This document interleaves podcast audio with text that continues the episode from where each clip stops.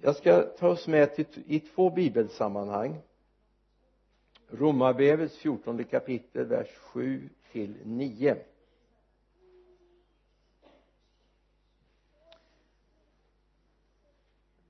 Romarbrevets fjortonde kapitel verserna 7 till 9 ty ingen av oss lever för sig själv och ingen dör för sig själv. Lever vi? Så lever vi för Herren. Dör vi så dör vi för Herren. Vare sig vi lever eller dör tillhör vi alltså Herren. Ty Kristus, ty Kristus har dött och fått liv igen för att han ska vara herre över både levande och döda. Ska komma ihåg att det här är skrivet till en församling till eh, Guds folk? Ska ta med ett ord också i Galaterbrevets andra kapitel? Där Paulus skriver till församlingen i Galatien. Galaterbrevet 2 verserna 19 till 21 det skriver Paulus så här i sin egen bekännelse. Ty jag har genom lagen dött bort från lagen för att jag ska leva för Gud. Jag är korsfäst med Kristus. Nu lever inte längre jag utan Kristus lever i mig. Och det liv jag nu lever i min kropp det lever jag i tron på Guds son som har älskat mig och utgivit sig för mig. Jag föraktar inte Guds nåd. Om rättfärdighet kunde vinnas genom lagen då hade Kristus dött förgäves. Men nu har han inte gjort det. Galaterbrevets andra kapitel verserna 19 till 21 jag går lite för fort här ibland.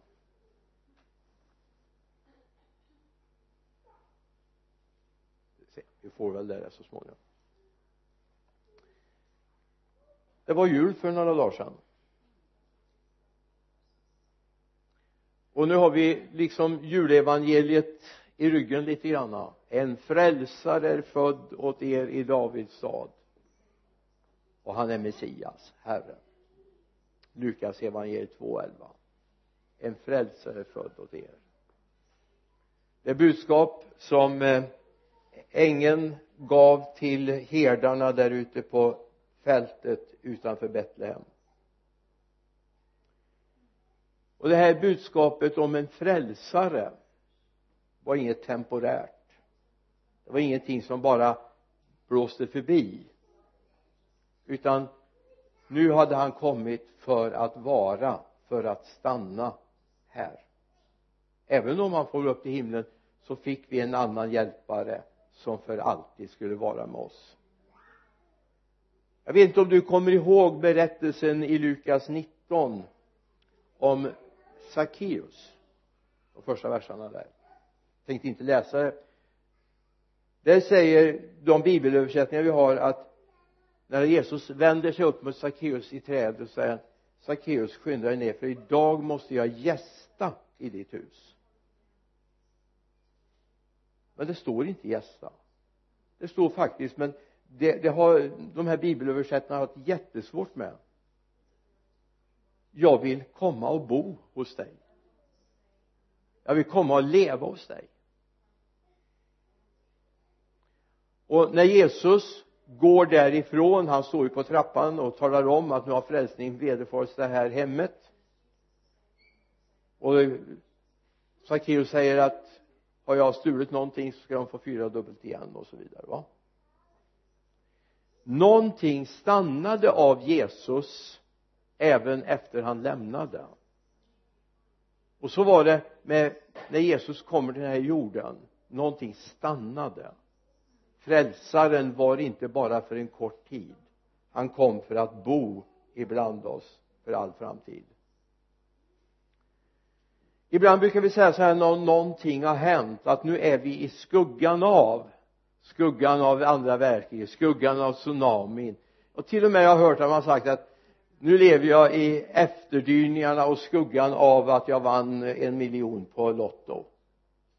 Jag vet inte hur mycket skugga det är av det men jag skulle vilja säga att när vi nu lever några dagar efter jul så lever vi i ljuset av julen. I ljuset av det som har hänt. Och det får vi leva ända fram till nästa jul. Ljuset som bröt fram. Det är inte någonting temporärt. Men det heter i Jesaja 9 och 2 det folk som vandrar i mörkret ska se ett stort ljus. Över den som bor i dödsskuggans land skall ett ljus stråla fram. Det folk som vandrar i mörkret. Och det var dessa människor som levde innan hoppet hade dykt upp innan det nya hade kommit. Men efter att Jesus kom så bröt ljuset fram även för de som vandrar i dödsskuggans dal ska ett ljus skina klart står det. Och nu när vi står inför ett årsskifte vi har ju inte många dagar kvar på det här året va? Snart är det sylvesterafton vet ni. Midsom eller inte midsommar nyårsafton. Så kommer vi in i ett nytt år. Och då får vi gå med det ljuset. Det har brutit fram, det finns, det är där nu i den här tiden. När Jesus föddes till den här världen så placerades han in i centrum av hela tillvaron. Jag sa i något sammanhang det var när vi var i Lidköping att det finns två poler på axeln, livsaxeln och den ena det är julen den andra är påsken och vi lever där mellan jul och påsk med båda verkligheterna lika klart för oss. Och centrum i det här är Jesus. Att han kom, att han var, att han försonade världen med sig. Nu har vi fått det här budskapet med oss. Det är liksom på något sätt Gud har lagt det i knät på oss. Talat om för förvalta det här nu förvalta budskapet om att jag har kommit att en frälsare är född. Och Paulus när han får stå till svars inför kung Agrippa du har det i apostlagärningarna 26 kapitel vers 17 18 så berättar han vad han hade fått för något uppdrag. Och även om inte vi har samma tydliga möte med Jesus Kristus som Paulus hade så har vi samma budskap med oss. Samma budskap att förmedla. Då säger Paulus här till kung Agrippa när jag räddade, eller han återger vad Herren har sagt till honom. När jag räddade dig undan ditt eget folk och undan hedningarna till dem sänder jag dig för att du ska öppna deras ögon så att de vänder sig från mörkret till ljuset från satans makt till Gud. Så skall ni genom tron på mig få syndernas förlåtelse och arvslott bland dem som är helgade. Här trycker Herren på någonting viktigt som Paulus nu förmedlar. Och nu får du spänna fast säkerhetsbältet.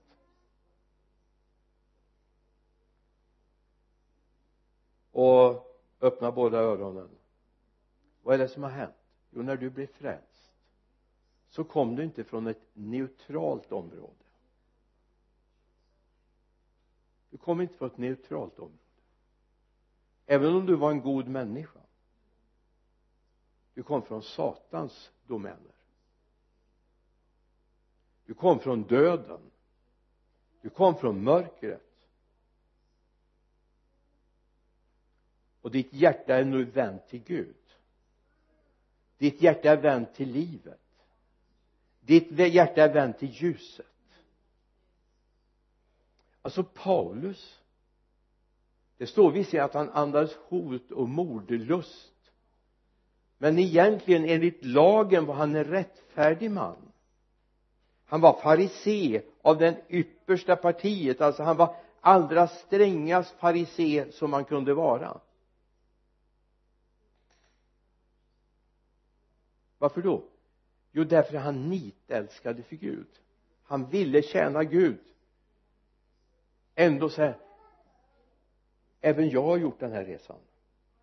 Och nu är mitt uppdrag det är att vända andras människors hjärtan från satans rike till Guds rike.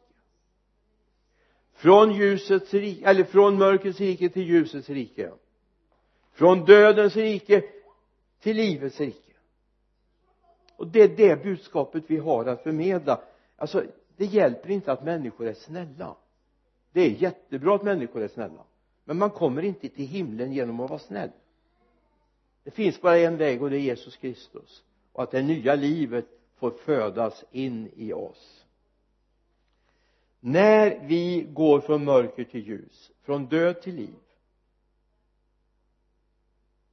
så går vi in i det Gud har kallat oss till. Vi är skapade för det. När Gud skapade oss en dag, alltså skapade mänskligheten en dag så var det för att han skulle få umgås med människorna. Men de bröt den pakten. Och sen drömde Gud om att få dra dem tillbaka igen. Han längtade efter det och han förverkligade det. Vi lever nu i juldag, eller ja, juldagens budskap. Vi lever i den tiden. Och då handlar det om att leva som om det är sant. Att leva som om det här är sant. Att en frälsare har blivit född åt oss. Ibland så är det så här att munnens bekännelse och våra handlingar inte alltid koordinerar med varandra. Å ena sidan bekänner vi att vi tror på Herren Jesus Kristus. Å andra sidan lever vi som om det inte vore sant. Det får inte de konsekvenserna. Alltså Jesus är inte på låtsas. Han är verklig han är verklig. Han är reell här och nu. Frälsaren är här och nu. Han finns här. Han har kommit för att uppsöka och frälsa det som var förlorat idag också. Han gav mig ett nytt sinne. När jag blev frälst fick jag nya tankar. Gud gav mig inte först och främst en lärobok med massa paragrafer gör det, gör det, gör det. Utan han gav mig ett nytt sinne. Han la ner det i mitt hjärta genom sin ande. Jag ska aldrig glömma tjejen som vi bad till Gud för för många, många år sedan i ett sammanhang. Hon kom ifrån en absolut icke-kristen miljö. Ja, hon hade en mormor som var kristen. Men familjen för övrigt var, hade ingenting med kyrkan att göra. Ingenting. Och så var hon med en kompis. Och så gick det som det gick. Helt plötsligt drabbade Gud henne. Och hon öppnade sitt hjärta på vid gavel för Jesus. Några dagar senare kommer hon till mig och knackar på min expeditionsdörr och säger Bengt-Arne jag måste fråga en sak ja Eva vad, vad är det du funderar på? Jo och så berättar hon någonting sånt där vardagligt som kanske de allra flesta tycker är ganska självklart. Och så sa det helt plötsligt kände jag bara det här älskar inte Jesus. Han som bor i mig. Hon hade liksom fattat hon hade snappat upp vad det här med frälsningen var. Det är som någonting här inne säger att det här är fel är det fel? Och jag vill inte göra en en syndakatalog och tala om att det är synd och det är fel. Men jag fick bara säga säger det som är i dig att det här är fel. Då ska du inte göra det. Då ska du lägga av det. Tack så då kan jag göra det. Alltså därför det flyttar in någonting nytt här inne och har du inte haft de reaktionerna att du har känt att saker och ting blir smutsiga? Blir obekväma att syssla med om det gäller ditt språkbruk, gäller dina handlingar? Och då måste du be honom flytta in på nytt igen i ditt hjärta. Då måste du få hans sinne på nytt igen. Därför att det är här inifrån vi ska leva. Inte utifrån en regelbok utan genom Guds ande i våra hjärtan. Det skapar någonting nytt i våra liv. Vi har fått ett nytt sinne. Ett sinne att älska Gud och sätta honom först i allt. Så här skriver Paulus i Efesierbrevets fjärde kapitel vers 22 till 24 det här är egentligen julbudskapets kärna. Det säger han så här ni har lämnat ert förra liv och lagt av den gamla människan som går under bedragen av sina begär. Och ni, och ni förnyas nu till ande och sinne. Ni har klätt er iklätt er den nya människan som är skapad till likhet med Gud i sann rättfärdighet och helighet och ni förnyas nu till ande och sinne. Ni har iklätt er den nya människan som är skapad till likhet med Gud. Och jag på säga det här är de enda kläderna som man tar på inuti. Alla andra kläder tar vi på utanpå. Men det nya livet tar vi på oss inuti. Och när det här är, vi är iklädda det här nya livet inuti oss så får vi en ny längtan att göra Guds vilja. Därför vi blir styrda inte av det yttre utan av det inre. Våra tankar fylls av det som finns i honom. Vi har fått en ny personlighet. Vi har fått Kristi personlighet. Och det säger inte lite. Men Jesus spänns upp på korset. Han spikas fast. Och så ber han far förlåt dem. De vet inte vad de gör. Fanns inte en förbannelse.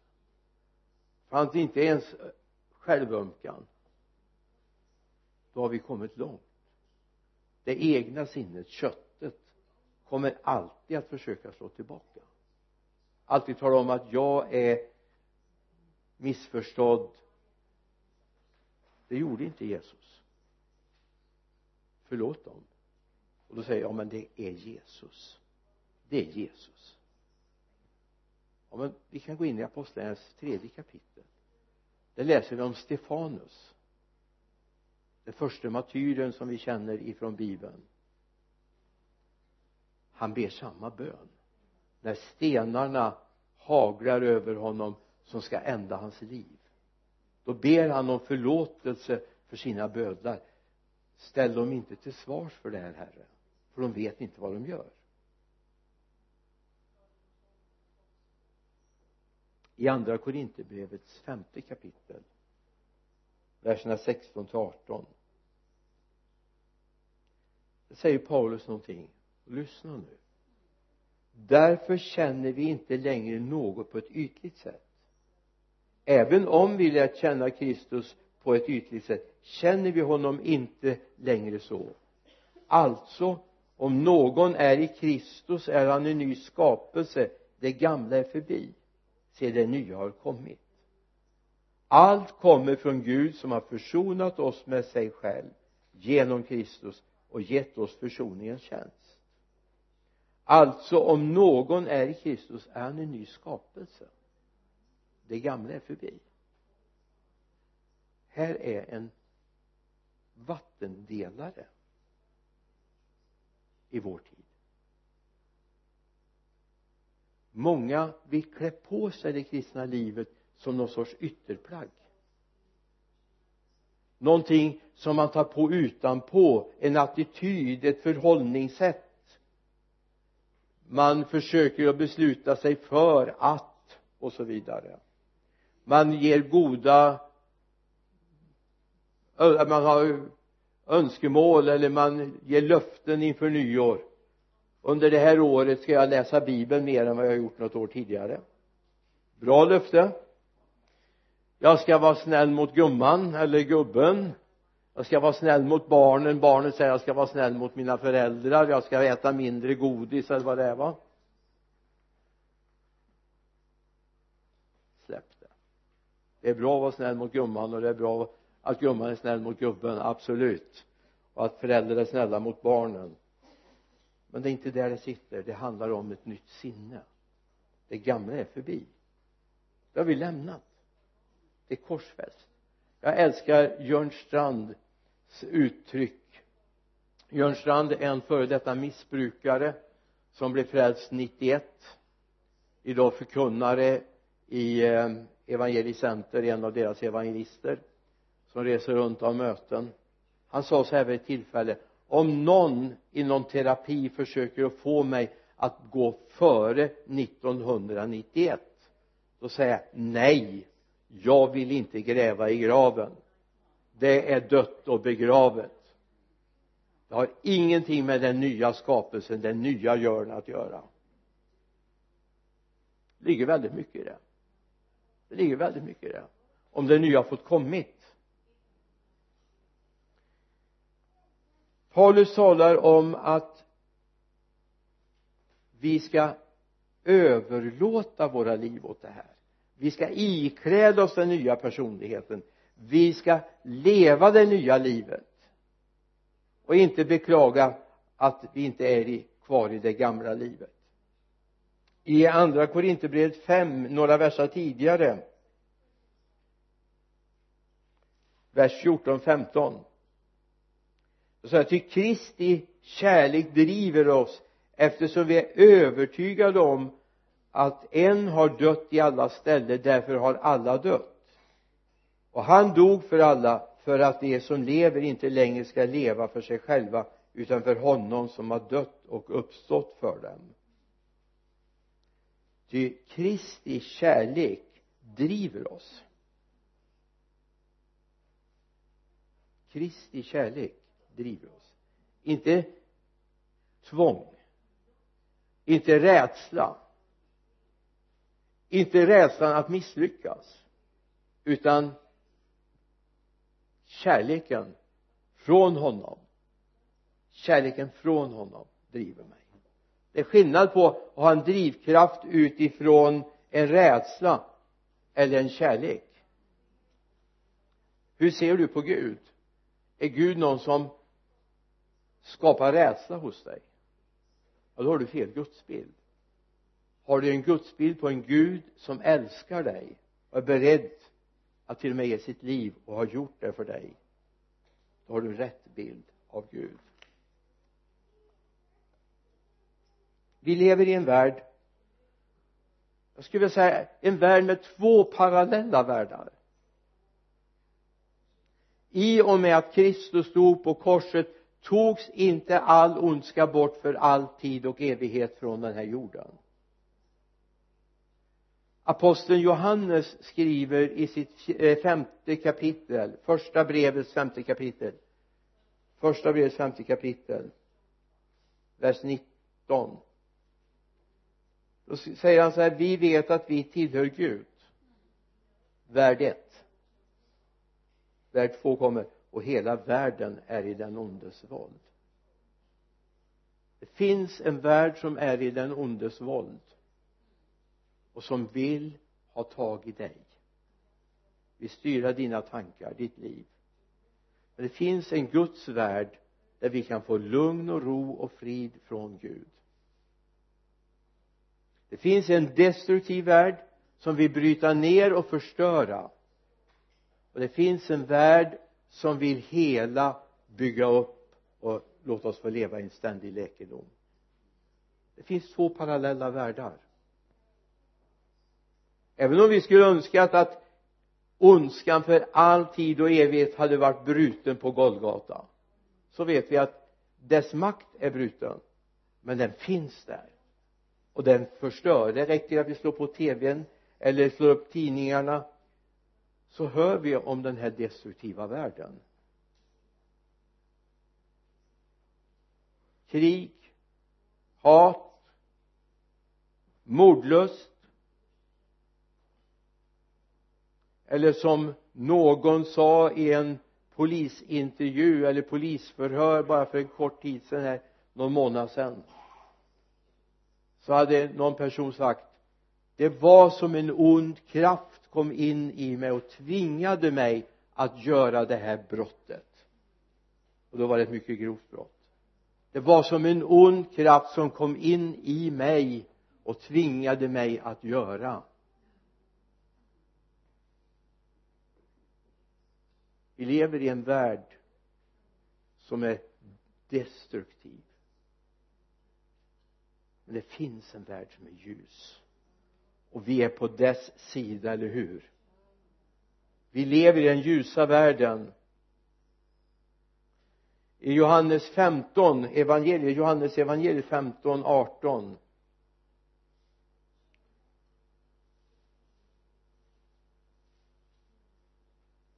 står det så här om världen hatar er ska ni veta att den har hatat mig innan den hatade er. Om ni vore av världen skulle världen älska er som sina egna men ni är inte av världen utan jag har utvalt er och tagit er ut ur världen därför hatar världen er. Jag har tagit er ut ur världen. Därför att ni är hatade i den här världen. Det betyder inte att du är hatad av varje människa men av det system som råder i den här världen. Och ju mer Jesus kommer bli fokuserad i ditt liv ju mer Jesus uppfylld du kommer bli ju mer kommer du leva i konfrontation även i det här fredliga Sverige. Vi vet som har stått upp för honom. Vi lever tyvärr i en tid där bara en åsikt är godkänd åt gången. Idag är det RFSU som styr massmedia och vad man får tycka och tänka. Men vi står på Guds ord. Vi står på Guds ord. Johannes 17 säger Jesus så här när han ber till sin far och det finns nöd. Alltså jag läste häromdagen Johannes 17 jag skulle önska dig att du tog en stund med Johannes 17 läser igenom det med eftertanke. Låter det lyssna, lysa igenom det att det här är en bön som Jesus ber. Och han ber till sin far i himmelen. Det finns en puls, ett hjärta, en nöd i det här.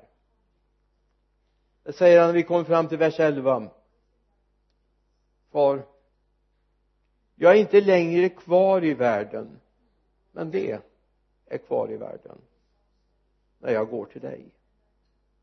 Helige far bevara ditt namn ditt namn eh, bevara i ditt namn dem som du har gett mig för att det ska vara ett liksom vi är ett.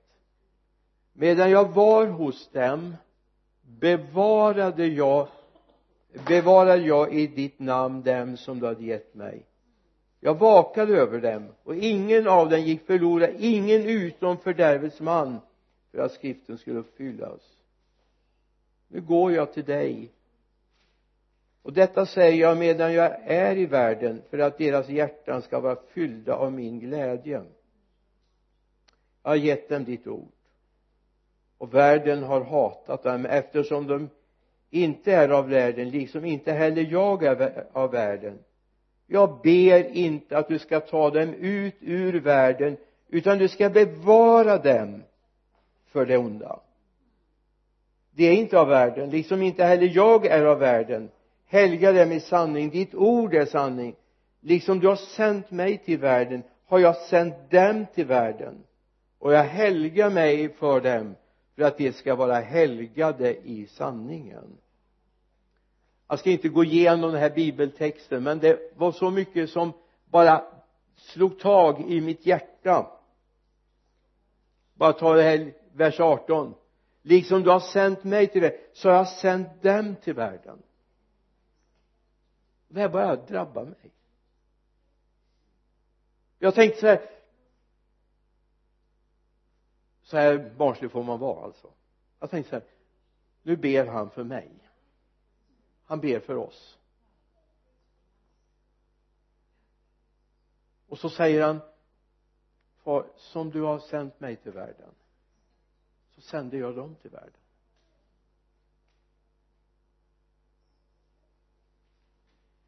Säger det dig någonting?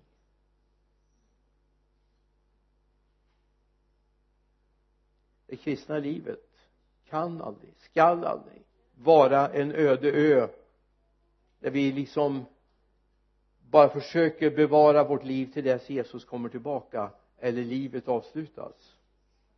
Du har ett uppdrag. Du har ett uppdrag, du har ett ansvar.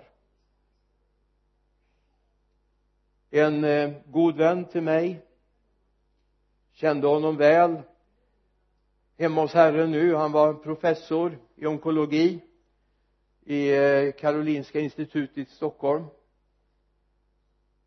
Han hette Edsmyr.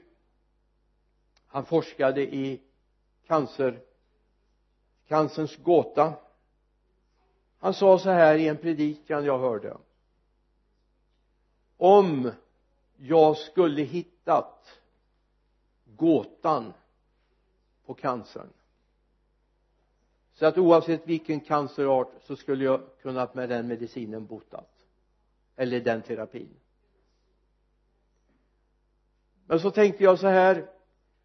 Om jag bevarar den hemligheten en period så kanske jag så småningom när vi har gjort lite mer tester och så vidare kanske jag kan få nobelpriset. Och så blir jag ärad och berömd och rik. Jag har hittat gåtan så kommer det få motsatt effekt. Människor kommer säga när gjorde du den upptäckten? För ett antal år sedan. Har du aldrig tänkt på kommer de säga då alla de människor som har dött under den tiden som har gått in i döden därför att de inte fick del av din upptäckt? Det här drabbade mitt hjärta. Jag har upptäckt jag har upptäckt hemligheten på den värsta sjukdom som överhuvudtaget finns och det är synden. Gud har av nåd fört in mig i sitt rike men det finns fortfarande många människor som lever i ondskans rike som låter sig fångas av ondskans rike. Om jag då tiger om jag då inte berättar om lösningen på den gåtan som syndens sjukdom emanerar ur. Utan jag tänker jag är tacksam för att jag är förstår ordet frisk. Jag är helad, jag är frälst. I'm saved. Halleluja. Men alla de andra då? Om du tiger kommer du få ta ansvar för det. Det kommer en räkenskapens dag. Du har lösningen. Det är inte att tala om för människor att du är syndig. Det är hemskt att du håller på med det här och att du gör sådana här saker. Det är inte det det handlar om. Det handlar om att tala om han finns. Han som är lösningen för alla människors synd.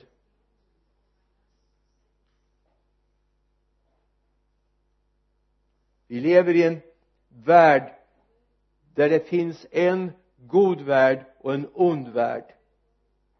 För Gud säger eller Paulus citerar och säger att han har satt oss med honom i den himmelska världen här och nu. Men jag kan inte slå mig till ro med det. Jag är tacksam för det. Jag är oerhört tacksam att Gud fångade upp mig i tonåren och jag fick lära känna Jesus jag är så otroligt tacksam. Jag var inte så gammal i tron när kallelsen drabbade mig på nytt igen att jag skulle få tjäna honom på heltid. Alltså han aktade mig förtroendevärd han visste ju mer än de flesta hur min liv såg ut tidigare. Han gav mig nåden. Men jag kan inte stå mig till ro därför jag vill att fler ska komma in på Guds sida och bli räddade från ondskans herravälde i den här världen. Nästa punkt som kommer som på något sätt julens budskap kastar ljus över det är att vi är här nu. Vi är här på jorden nu. Men vi ska inte vara här för alltid. Ibland blir man bekymrad när man möter människor. De bygger små imperier som om de skulle vara här för evigt på den här jorden. Samlar skatter åt sig. Är görrädd att någon ska se att du har fem kronor extra på kontot. Eller att du försöker se om ditt och ditt hus när vi har en värld som står i brand.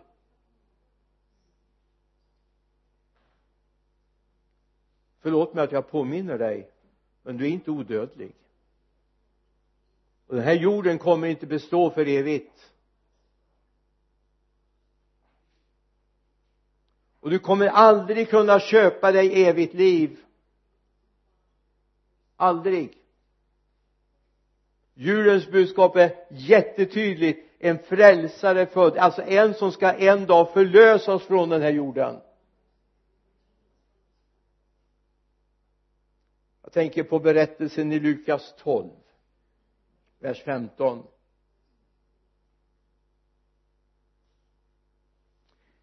Jesus säger så här i en liknelse. Sedan sa han till dem se till att ni aktar er för all slags girighet ty en människas liv består inte i att hon har överflöd på ägodelar. Och han berättade en liknelse för dem. En rik man hade åkrar som gav goda skördar. Och han frågade sig själv vad ska jag göra? Jag har inte plats för min skörd. Så här vill jag göra tänkte han. Jag river mina logar, bygger större och där samlar jag in all min säd och allt mitt goda sedan vill jag säga till mig själv kära själ du har samlat mycket gott för många år. Ta det nu lugnt ät, drick och var glad. Men Gud sa till honom din dåre i natt ska din själ utkrävas av dig och vem ska då få vad du har samlat ihop? Så går det för den som samlar skatter åt sig själv men inte är rik inför Gud. Budskapet är du kommer inte leva på den här jorden för alltid. Du kommer inte det. Ingen av oss. Jag hoppas att du har sett om den viktigaste av alla livförsäkringarna. Att du har klart med Gud.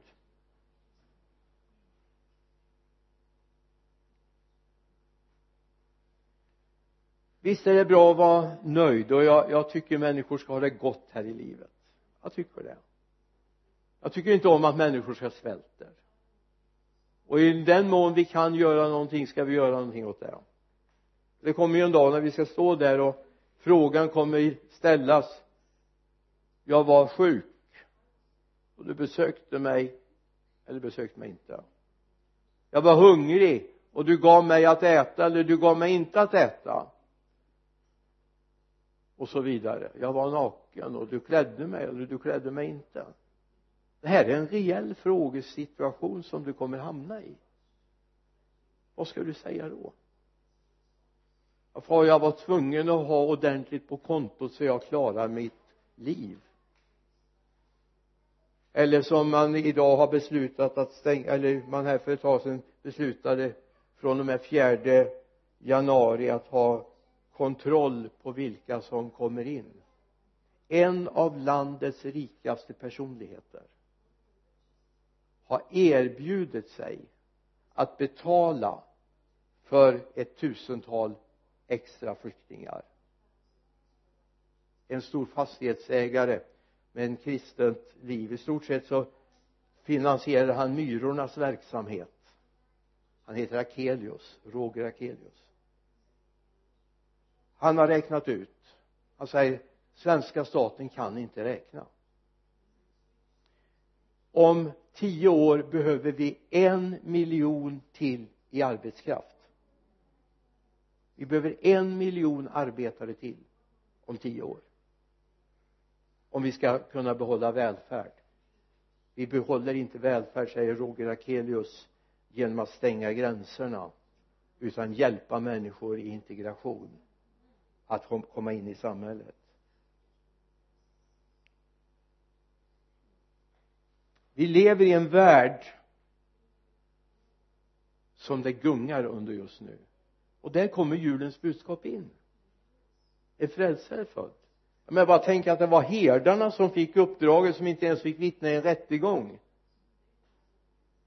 De fick budskapet. De fick gå ut och berätta om det.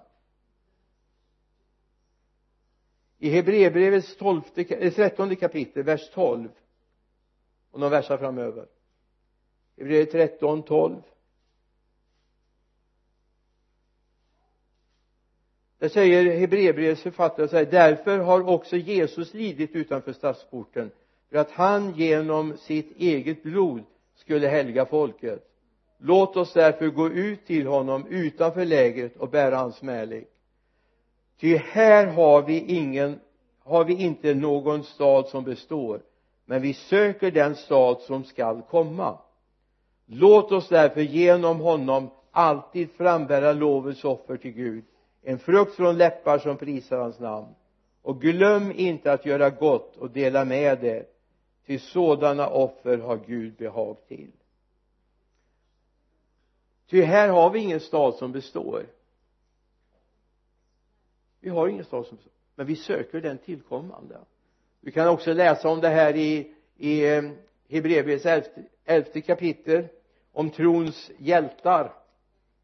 Vers 38 till 40 backar två kapitel bara.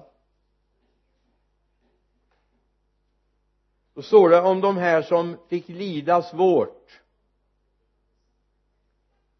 Den som har eh, världen förtjänade inte att hysa dem de rir omkring i öknar på berg i grottor och hålor.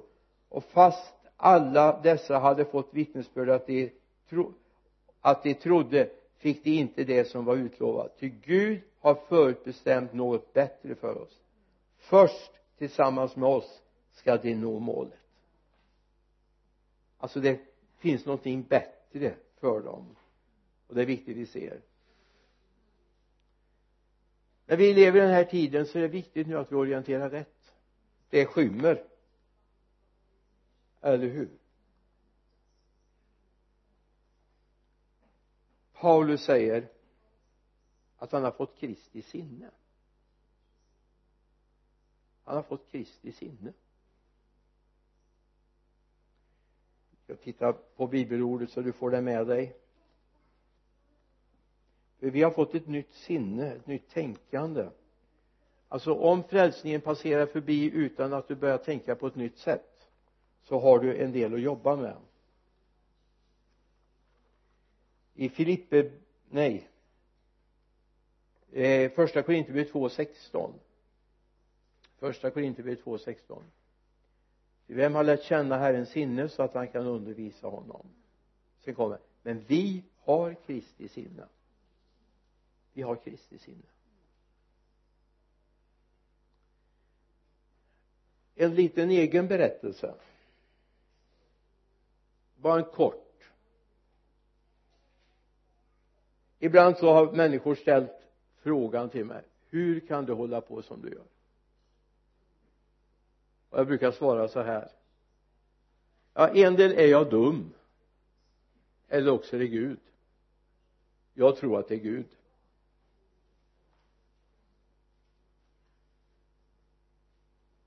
Alltså det, det, det handlar om Gud. Det handlar om Gud. Det handlar om vad han har gjort i oss om vi har fått det nya sinnet. Alltså utifrån ett världsligt sätt och vårt gamla människas tänkande så blir bara gudstjänst och församling det är liksom lite krydda på alltihop som vi lägger på när det passar oss. Men har vi fått Kristi sinne då är det fokus ett då är det det som gäller. Det är det livet det handlar om. Därför att vi är inte här för vår egen skull. Vi är här för alla de där som behöver Jesus. Det är därför vi är här. Det är därför du är på en arbetsplats. Det är jättebra. Du ska göra ditt arbete hundraprocentigt bra och du ska verkligen be om Guds nåd att du gör ett bra jobb. Men du är inte där först och främst utan Gud har satt dig där för att han vill ha dig som ett vittne där till och med när det är besvärligt så vill han ha dig som ett vittne. Det kanske är du som är lösningen på problemet på en arbetsplats. Men om inte du ber, vem ska be av dina arbetskamrater då du kanske inte har så många kristna runt omkring dig. Jag tror det här är jätteviktigt. Att vi ser att jag är en, en som för in Guds närvaro bland mina arbetskamrater. Jag tror det är jätteviktigt jag menar om vi ska vara riktigt ärliga så Jesus hade det ju inte allt för enkelt heller och inte Paulus heller. Ja men Paulus ser är ju ingen jag har varit lidit skeppsbrott två gånger och jag har blivit pryglad tre gånger och jag har varit nära döden och och jag har blivit utsatt bland bröderna och bland hedningarna. Jag menar det är ingen av oss som har det CVt riktigt än. Men Paulus hade någonting han kunde skrivit högst upp på sitt CV jag har Kristi sinne. Jag har Kristi sinne. Gud hjälp oss att ha det. För det är det som kommer förändra den här världen. Inte att vi har massa ord som vi kan berätta. Att vi har väl formulerade vittnesbörd utan det är våra liv det handlar om. Därför vi har fått ett nytt sinne. Vi har blivit helt förändrade inuti. Från egoism till givmildhet. Från själviskhet till att öppna ögonen och se andra. Älska människor. Inte med min kärlek utan med den kärleken som kommer från honom. Ty vem kan lära känna Kristi sinne? Och undervisa honom? Ja ingen. Men vi har fått hans sinne. Amen. Herre jag ber att det här ska få landa i våra hjärtan. Att vi har fått ett nytt liv tillsammans med dig. Herre hjälp oss att leva det nya livet herre. Hjälp oss herre att verkligen låta det du har lagt ner i oss få börja blomma upp. Få börja växa till och herre jag ber att inte det gamla livet den gamla adamsgestalten och personligheten ska få ta överhand herre utan det nya herre. Och herre jag ber att varenda en ska vakna varje dag med det här sinnet herre att vi går med dig. Jag är i tjänst för dig. Jag tackar dig Jesus. Amen. Amen. Amen.